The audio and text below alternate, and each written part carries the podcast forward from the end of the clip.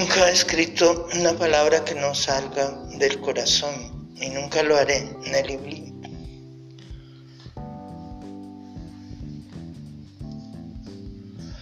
Reportera.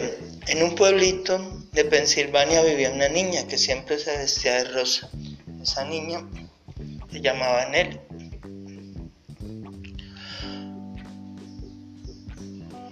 Cuando su padre murió, la familia enfrentó tiempos muy difíciles. Nelly salió a buscar trabajo para ayudar a su mamá a pagar las cuentas. Un día Nelly leyó en un periódico local un artículo titulado ¿Para qué son las buenas mujeres?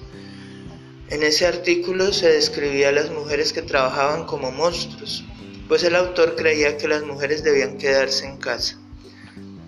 Nelly estaba furiosa, así que escribió una carta arrolladora al editor del periódico.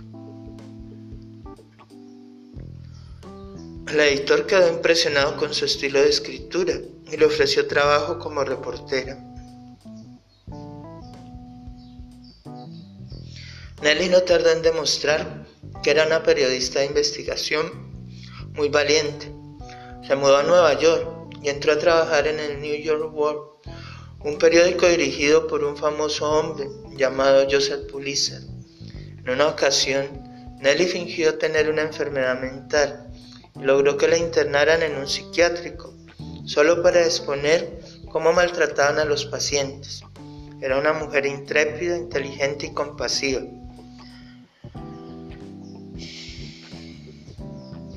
periódico le planteó un desafío. Julio Verne había escrito una novela llamada La vuelta al mundo en 80 días. ¿Podría ella darle la vuelta al mundo en menos tiempo? Nelly tardó unas cuantas horas en hacer su maleta y subirse a un barco de vapor en el puerto de Nueva York.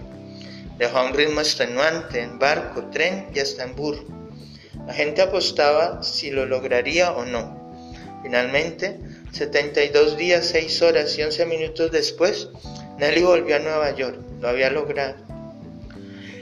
Nelly Bly nació el 5 de mayo de 1864, murió el 27 de enero de 1922 en Estados Unidos de América. Gracias.